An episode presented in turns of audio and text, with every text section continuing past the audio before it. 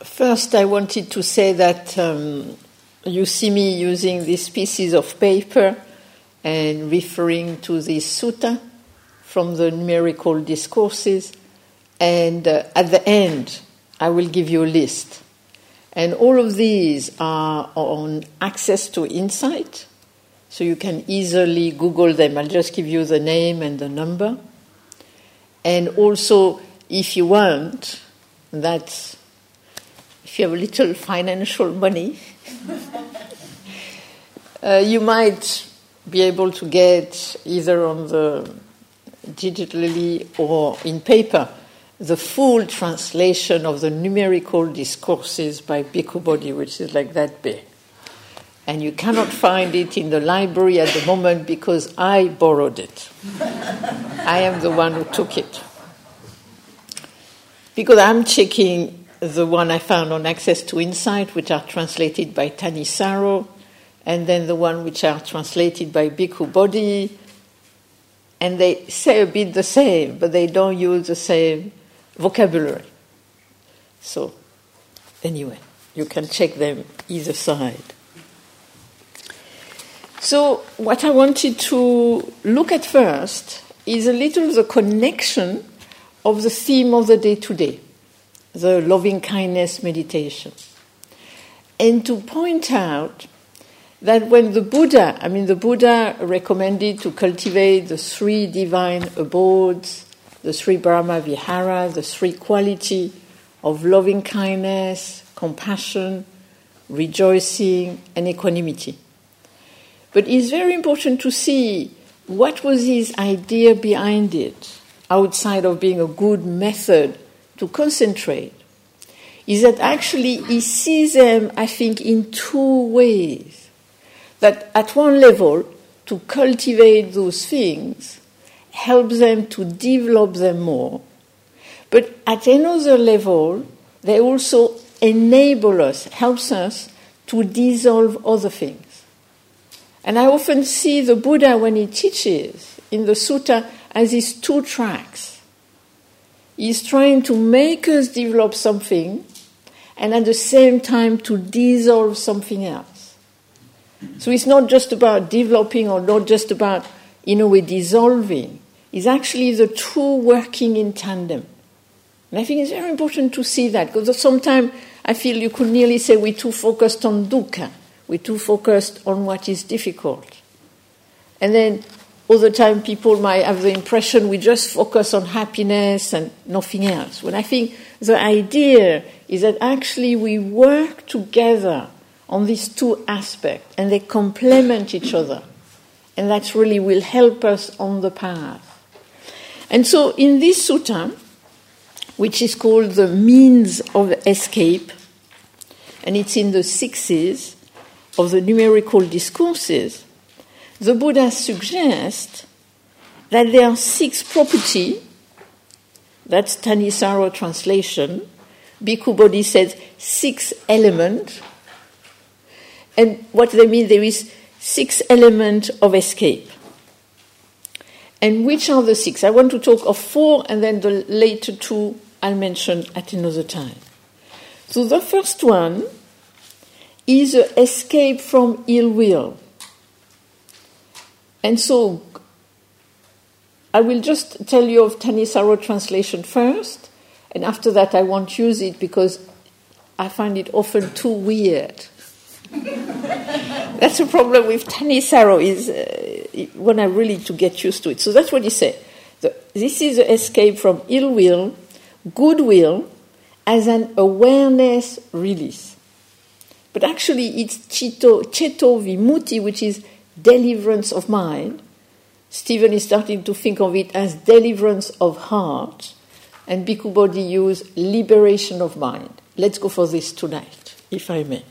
So, the Buddha sees loving kindness as a liberation of the mind in terms of escape from ill will. And so basically, he's saying that loving kindness is going to counteract if we have this kind of like angry, agitated, aggressive, that this can help a little to some degree. So it's kind of, in a way, goodwill, seeing the goodness in people, wishing well for others. And to me, what is interesting is that often, if we focus negatively on somebody and we get upset with them, generally we go into this totalizing. They're always bad, they're always terrible, I hate them. And so you really, there is no place for goodwill. But if we open to loving kindness, as I was suggesting, it helps us to see that yes, that person might have acted in a mistaken way, in a hurtful way, but it doesn't mean that they're always mistaken, always hurtful. So it's kind of opening to a wider perspective. Then you have the next one the liberation of the mind, of compassion, is an escape from viciousness, or the escape from the thought of harming. So here he's saying that if we have compassion for the suffering of others, we will have less thought of harming the person. And to me, this is something which I find really helpful. Like if somebody has uh, been difficult or hurtful or whatever it is, generally what I try to see is that often, not always, but often they do it because they're suffering, because they have difficulty. And again, they're not always like this, but generally and so it is the same to look at us. That if we, in a way, vengeful, to also see that generally comes from a suffering place. So, how can we also address compassionately our suffering place? So, it's not just looking at the suffering of others, but also at the suffering of ourselves. And to me, then that's why it's very useful to look at term of condition. To see we're not always angry, vengeful, but with certain conditions this can arise. And so trying to understand the condition. And to me, that's really part of compassion. Trying to understand the suffering condition that gives rise to fear. Then you have altruistic joy or appreciation as an escape from resentment or discontent. And we'll do this meditation toward the end of the week, and it's basically about appreciation, but it's also about rejoicing with others. And often we feel that something is missing. Something is missing, something is not right, if only I had what they had. So often we look at what we don't have. And with this practice is really looking what is it we have? And also how can we rejoice with others?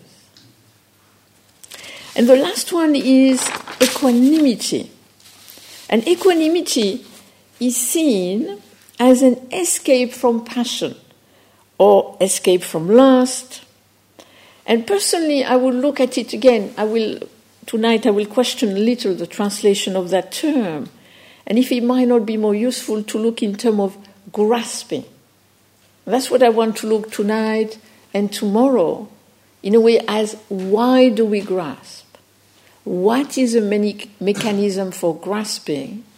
And how can meditation make a difference? How can equanimity make a difference to this grasping mechanism.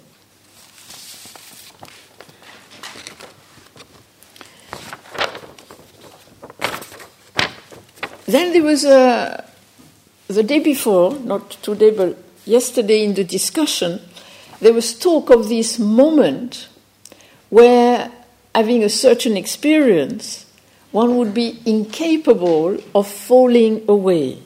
incapable of de- declining, and as such being close to nirvana. So you have a sutta about no falling away. And what is interesting is what the, the Buddha gives for what are the signs that a person is not going to fall away, is not going to decline in the Dharma, and is close to nirvana. And he says, this is a case where there is a person is consummate in virtue, guards the doors to its sense faculties, no moderation is in eating, and is devoted to wakefulness. So again, this doesn't point out a moment, but actually it looks at practices. It's really about cultivation in experience. So the first one is about cultivating ethics. The next one is back to this guarding the sense door, and I want to look at this this evening. Then you have, and this is a good experience for you during this retreat, moderation in eating. so you see, if you moderate in eating, you're close to nirvana. that's an easy thing to do. And then the last one is actually to be devoted to wakefulness. And actually, the way um, Bhikkhu Bodhi translate that, it means to dissolve the obstructive quality. So basically, it's about, in a way, engaging, what I would call creatively engaging with obstacles, right? creatively engaging with limitation.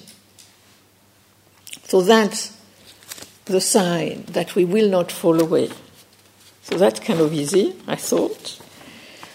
Then there is another little sutta I really wanted to share with you. Because often there is this experience we have, and it was slightly mentioned, about in a way we sit in meditation or we are in our daily life, and either when we sit in meditation we think about something from the past, or when we are in daily life we do something and then we kind of, in a way, feel guilty about it.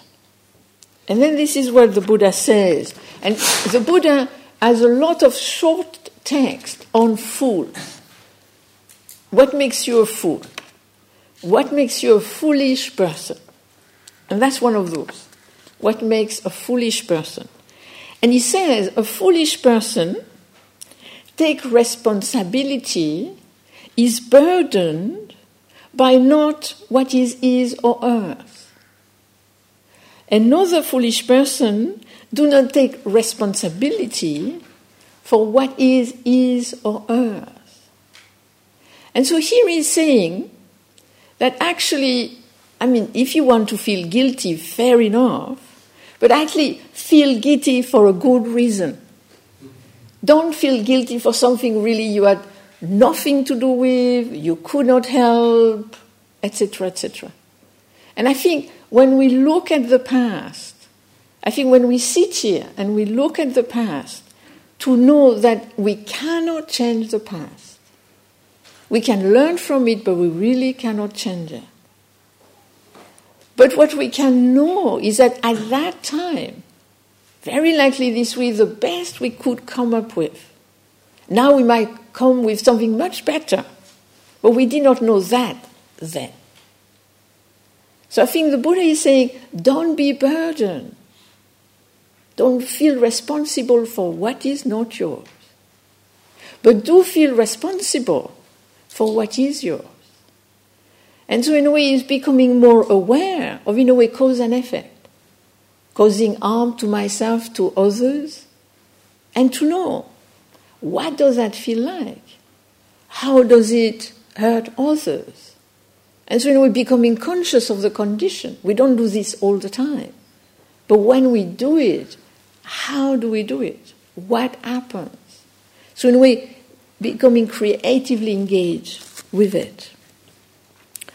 Then there is another sutta which is about, back to what I was mentioning yesterday, samatha and vipassana. And here the translation is serenity and insight, calmness and clarity.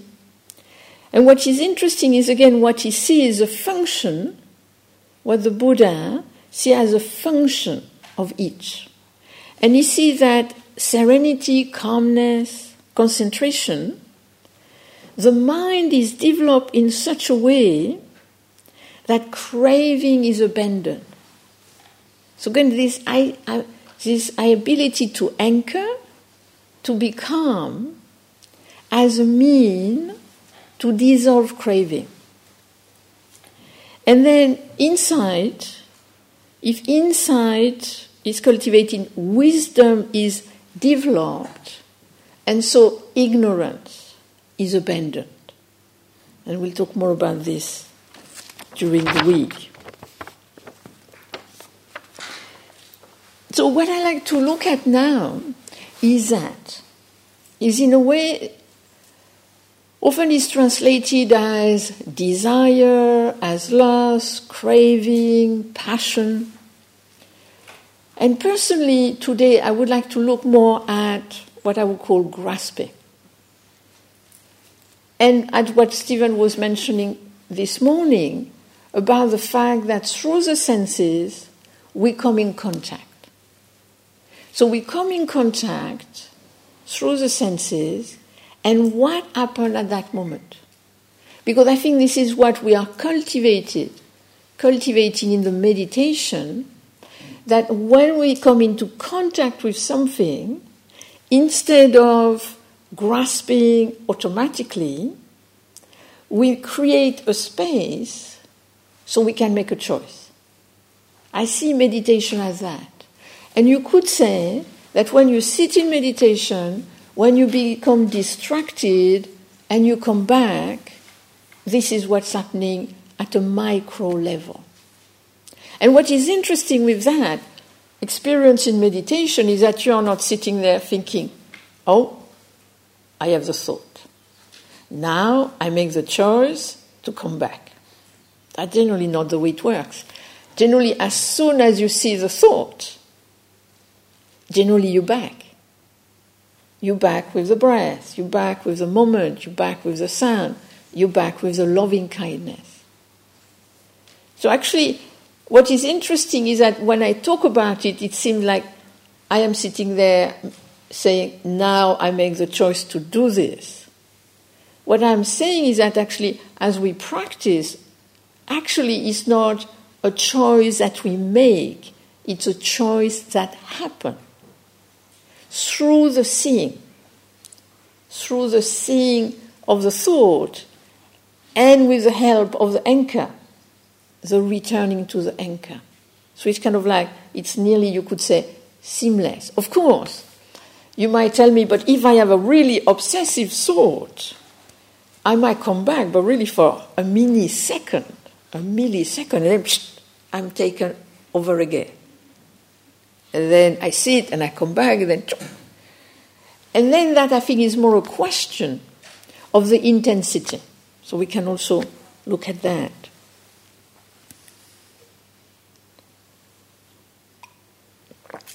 So the question is we come into contact, we see things, we hear things, we smell things, we taste things, we have physical sensation, we have thought. One moment we don't have the thought, next we have it. One moment we don't hear the sound, next the sound appears. One moment we are at lunchtime and we smell food and we taste food, next moment we don't. So it's kind of that moment where we see something, we hear something, we taste something. There is that moment of contact. And to me, what I think we have to try to do is not so much to let go of the grasping, but to actually understand how does it work. Because I think that meditation helps us to choose. Not that we kind of consciously always choose, but sometimes it happens on its own to either grasp or to creatively engage. And I think, in a way, doing a meditation retreat is giving more power, giving more muscle to the power of creative engagement instead of kind of falling into the habitual grasping and what happened with it. then it becomes interesting to see how, how do I grasp? How does it manifest? What happens? And so, generally, when we grasp, we, we kind of tighten around what we grasp at.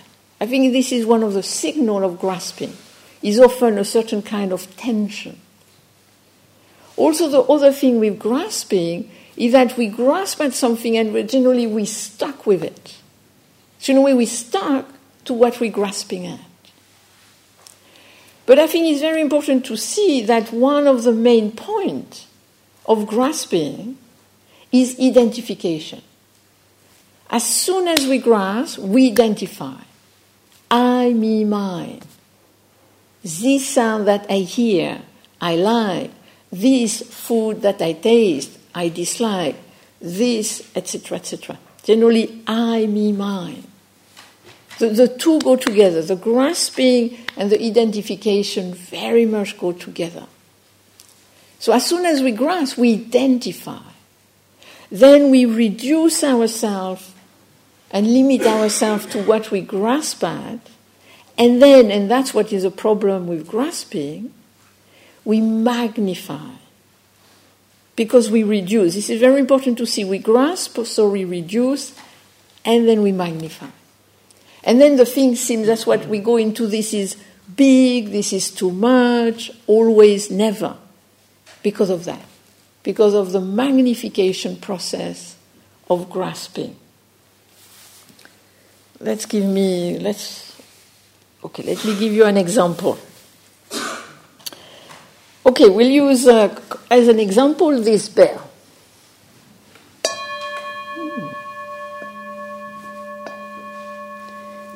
This is quite a nice bell. I mean, I go to different places and you have different bells. This is quite a nice bell, does quite a nice sound. So you hear the sound of the bell, or you see the bell. And I see the bell, and I hear the sound, and I feel, mm, I like it. This is a really nice bell. Ooh, I want one like that. Where am I going to get it? How can I get it? Which shop did I get it? Could I get it on the internet? Oh, yes, on the internet they have so many different things. I should look it up. Have you noticed that at the beginning I am with the sound, the beauty of the bell, and very quickly I am with the abstraction and the getting of the bell? So I move from the experience to abstraction. Grasping often creates abstraction.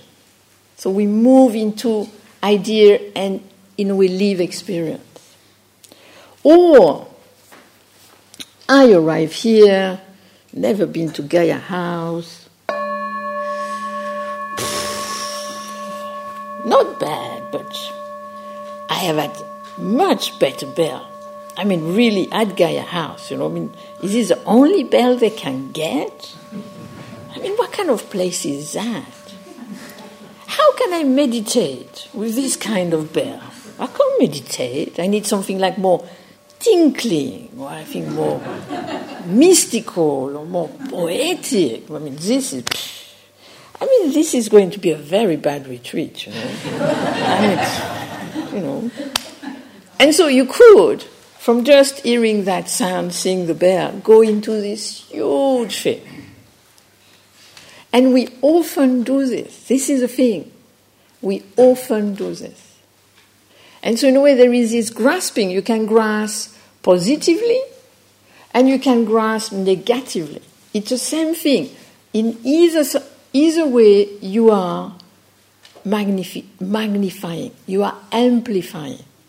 And this is really a sign of grasping.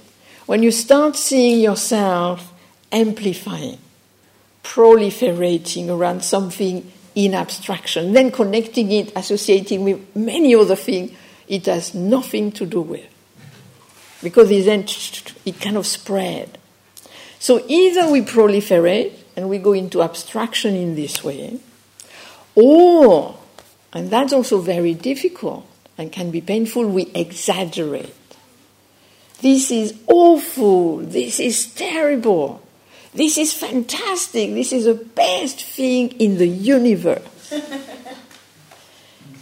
and so the thing is, if you, if you go into the negative exaggeration, then you go into, I cannot stand it.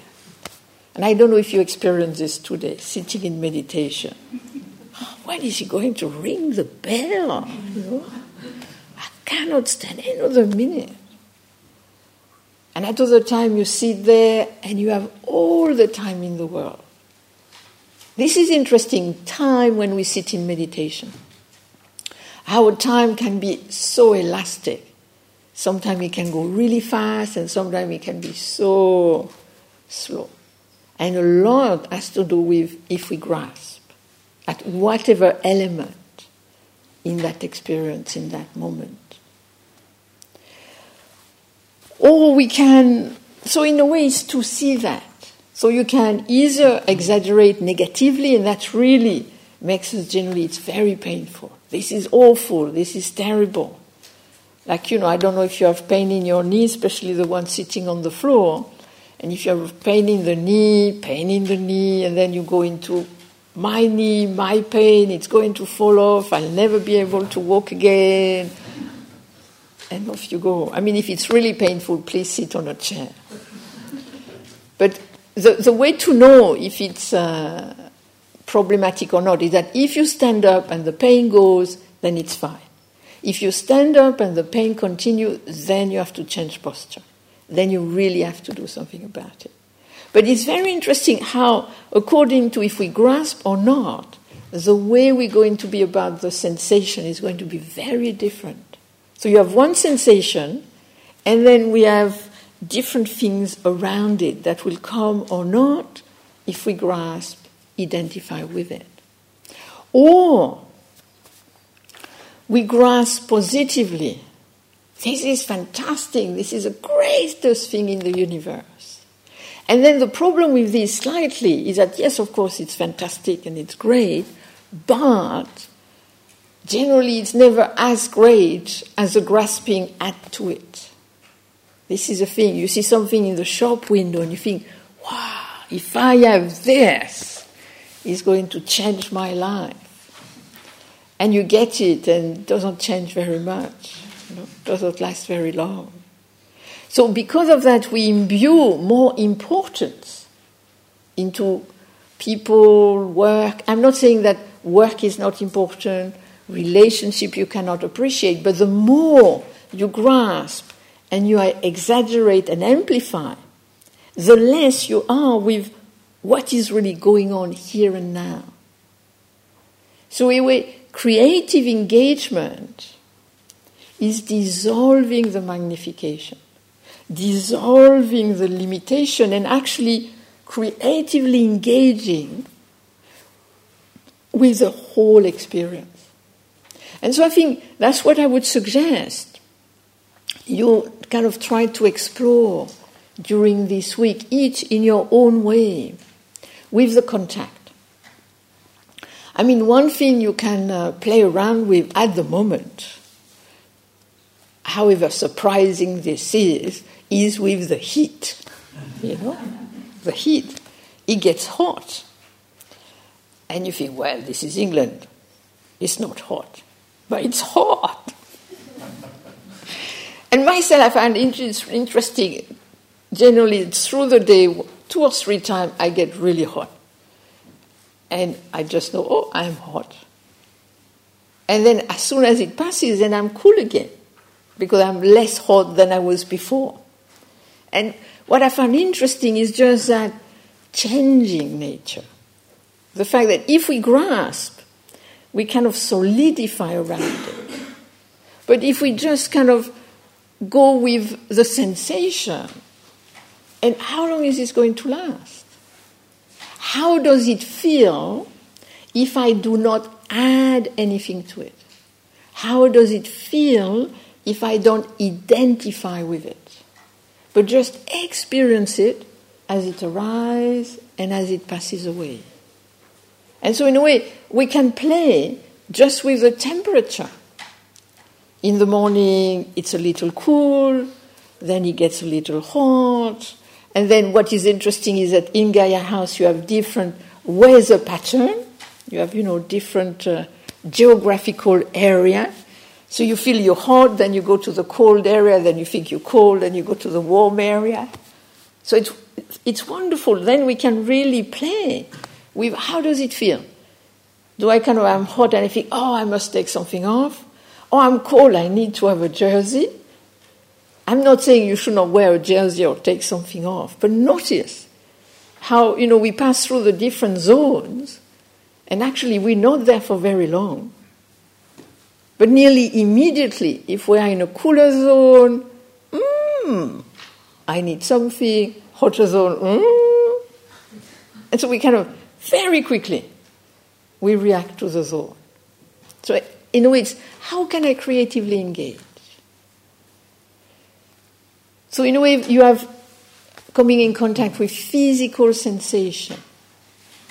As you do the walking meditation, as you do the sitting meditation, how do I engage with sensation? So really, I mean, the point is not to have more pain than we need to, but it's kind of seeing how can I be with this? And tomorrow we're going to do awareness of the body.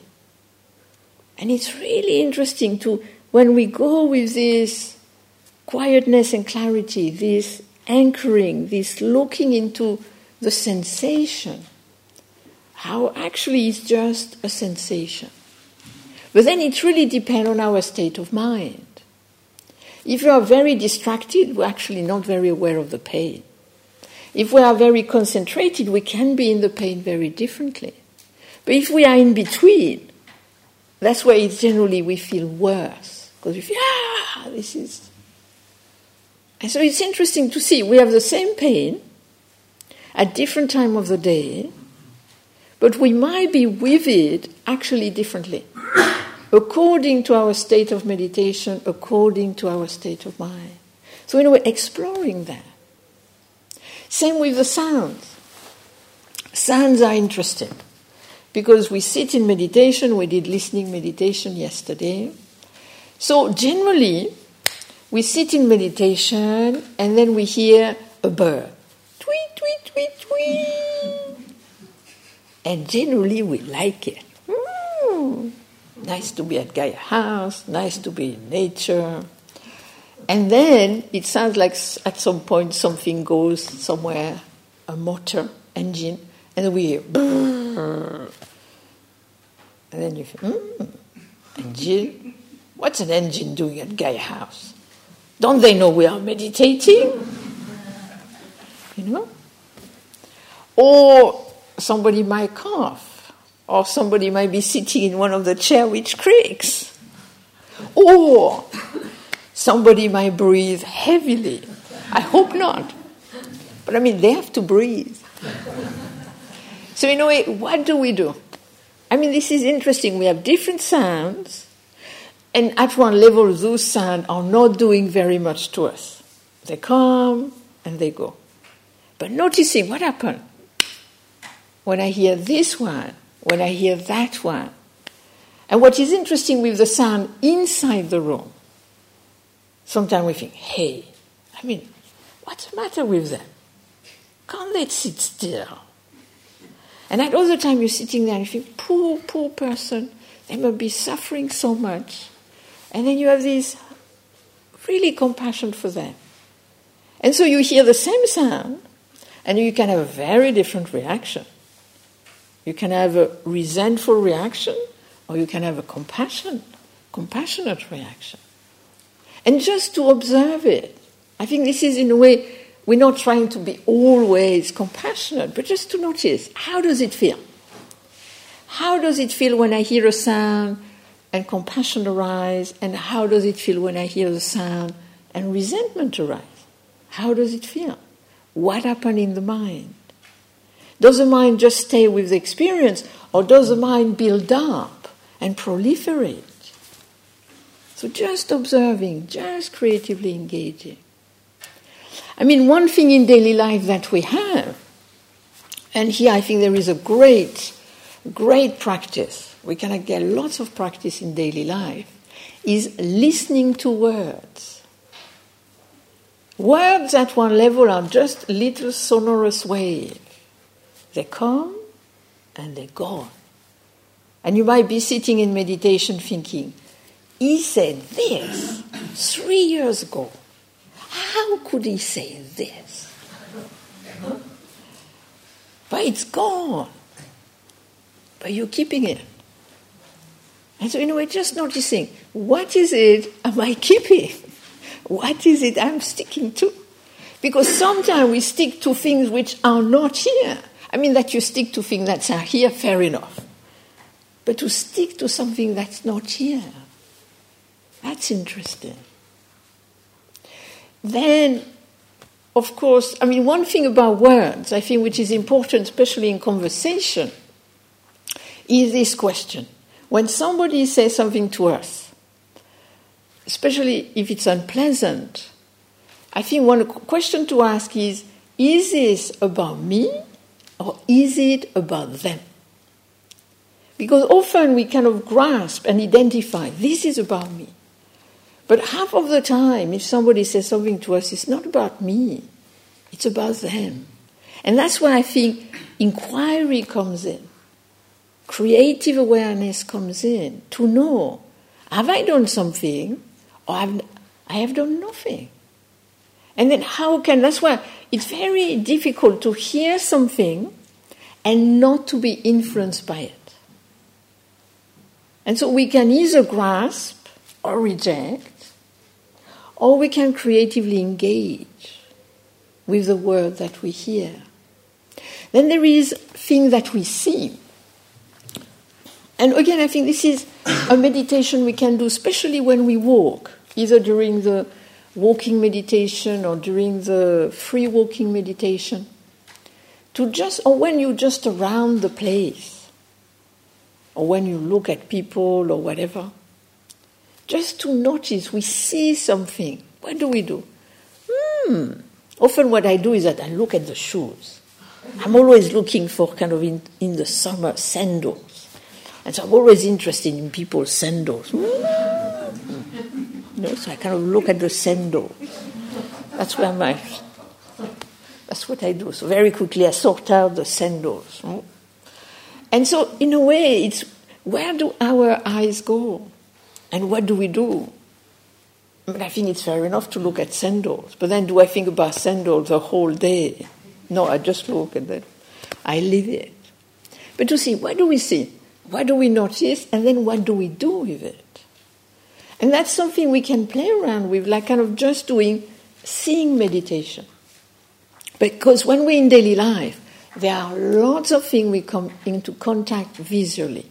Lots of things on TV, in the newspaper, in the when you are in the bus, when you go around, advertisements. I mean, I love when I'm in London some of the advertisements. You know, like you know, Zen shampoo.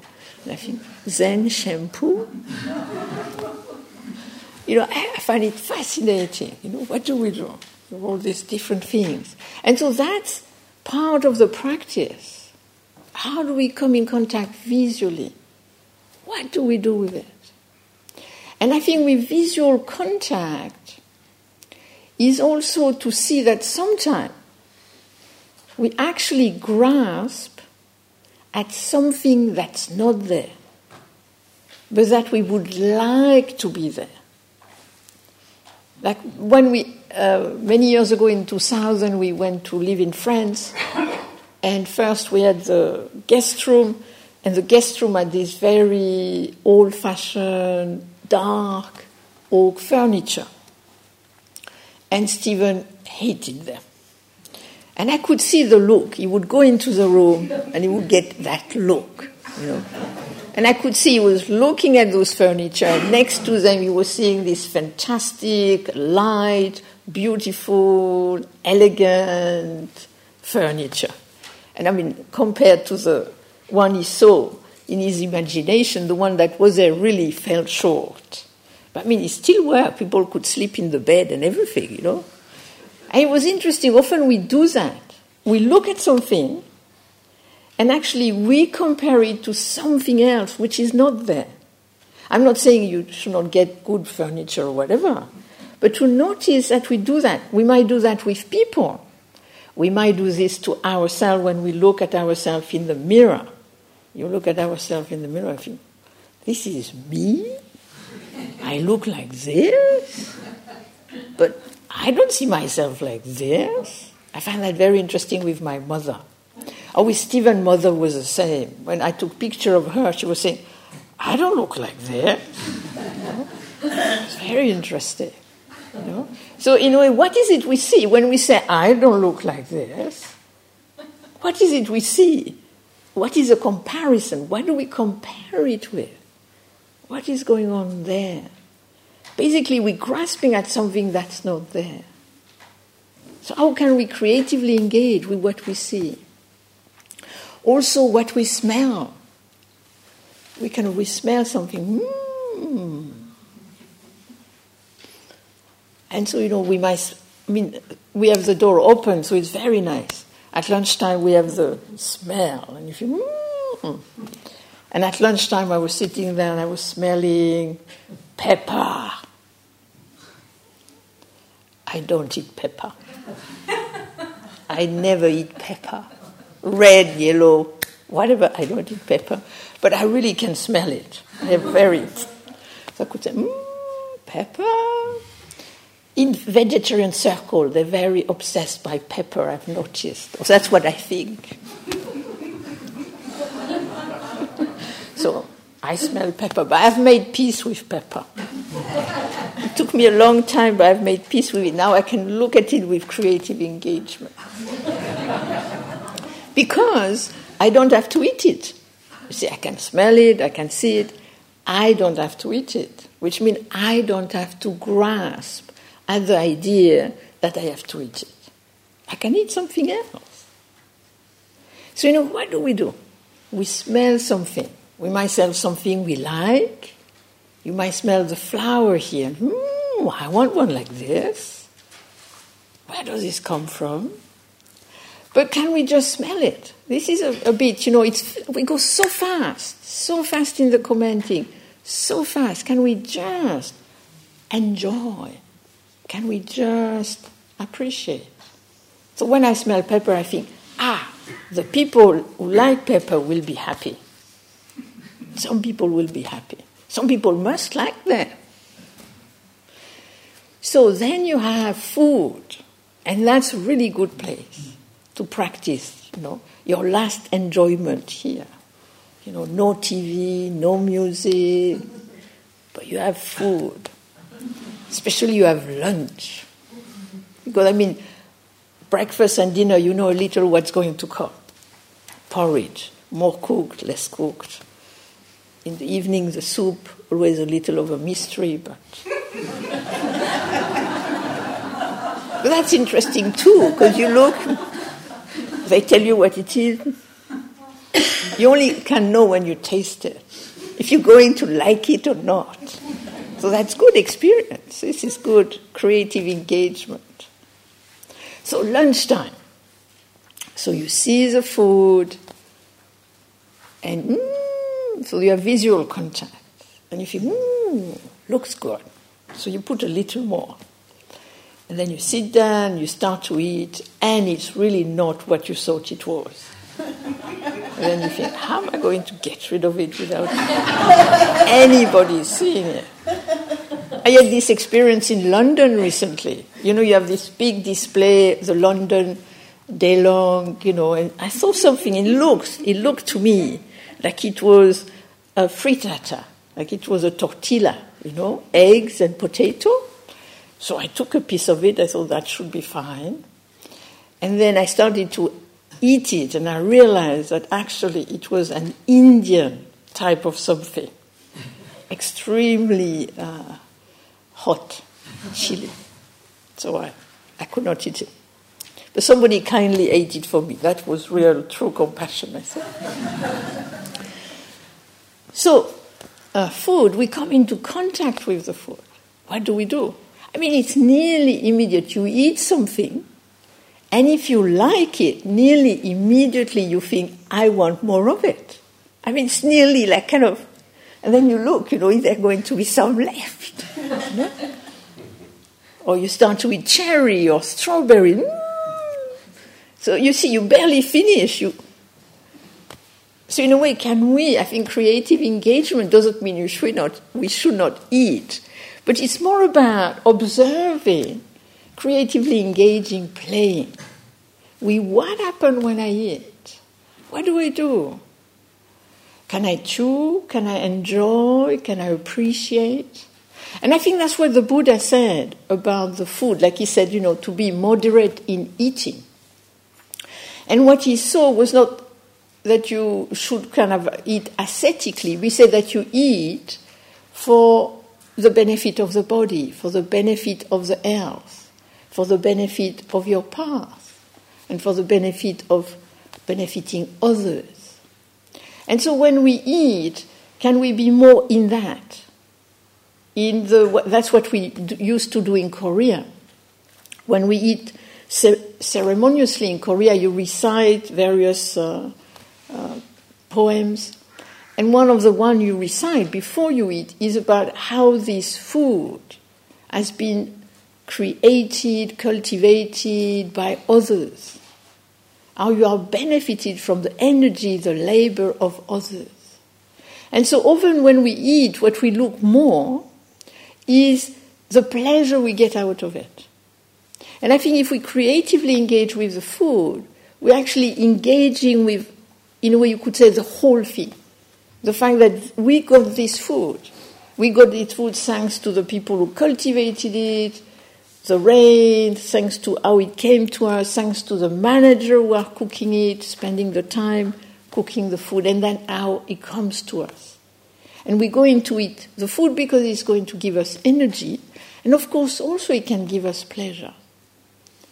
But so, can we creatively engage with it instead of contact? I like it, I want more, I don't like it, I need to get rid of it. So, it's in a way really engaging with the contact.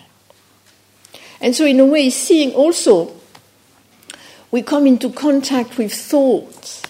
This is something to really see. That one moment we have a thought, next we don't have it, one moment we don't have it, next we have it. And I think one of the key of the meditation is to start to make us aware that we have thought. Not so that we feel bad about the thought we have, but to become aware ah, I have this thought. Is it a useful thought? Is it a harmful or harmless thought? Can I continue with this? I mean, as we sit, we can have really clear, compassionate thoughts. And of course, we can explore them. And then they might become repetitive. We just try to remember what was this beautiful thought. If it was a good one, it'll come back. Leave it. You don't have to repeat it. And sometimes we have thoughts which are very painful. Do we need to continue to go around with them? Can we just let them be? But in a way, in order to let them be, we first have to see, oh, they have a reason. Oh, I am grasping at them. And by grasping at them, I'm creating tension. I'm creating amplification. So, in a way, before we can let go, we actually need to creatively engage. So, that's what I wanted to say today. Are there any questions or comments?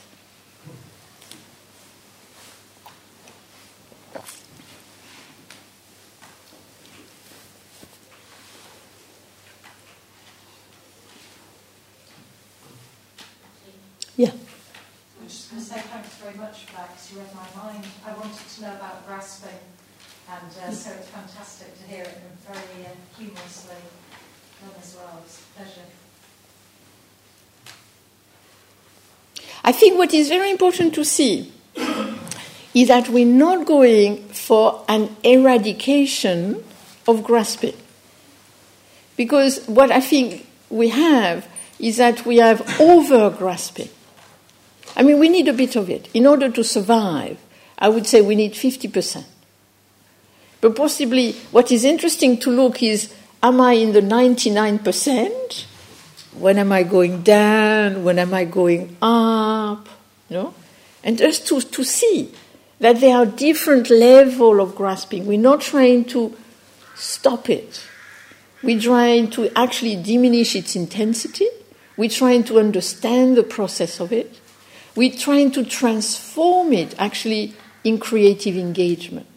So we don't stick, and instead we creatively engage, which actually then allows space to be more there and allow more uh, possibility for our creative potential.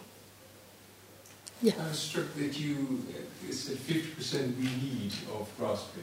I wonder uh, in which way do we need it? Uh, we need it just to survive. We need it just to survive. I mean, see a child, a baby. A baby is born, the first thing he does is that. So I mean, he needs to, to kind of you know grasp in order.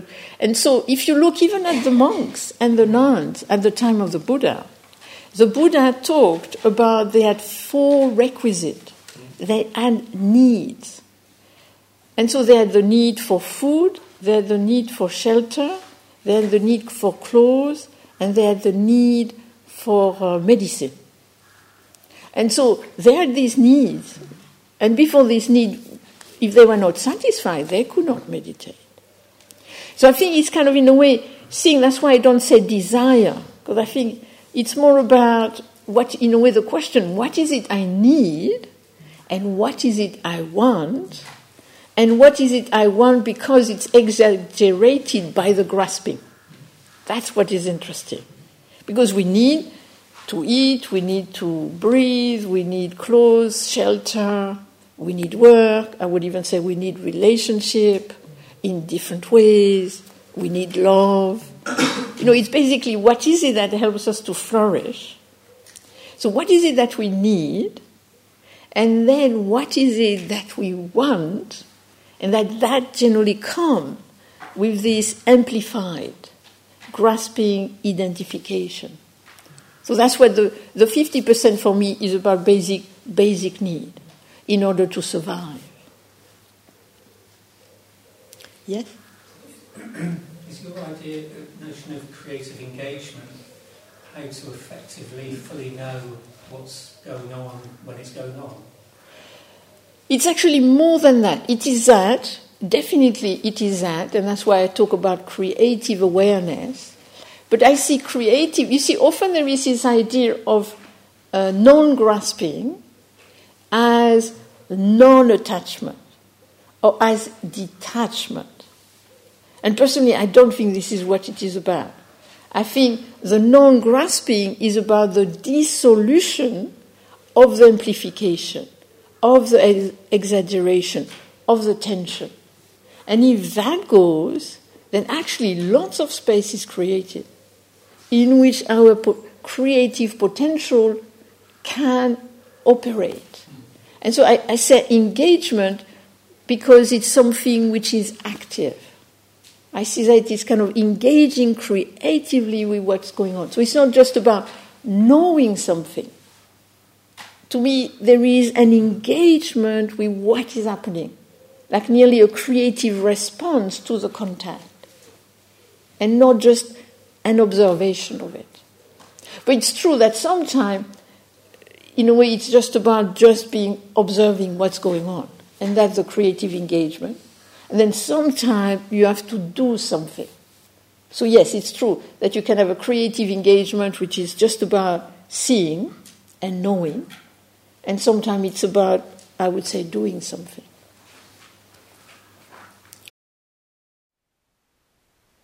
Thank you for listening. To learn how you can support the teachers and Dharma Seed, please visit dharmaseed.org slash donate.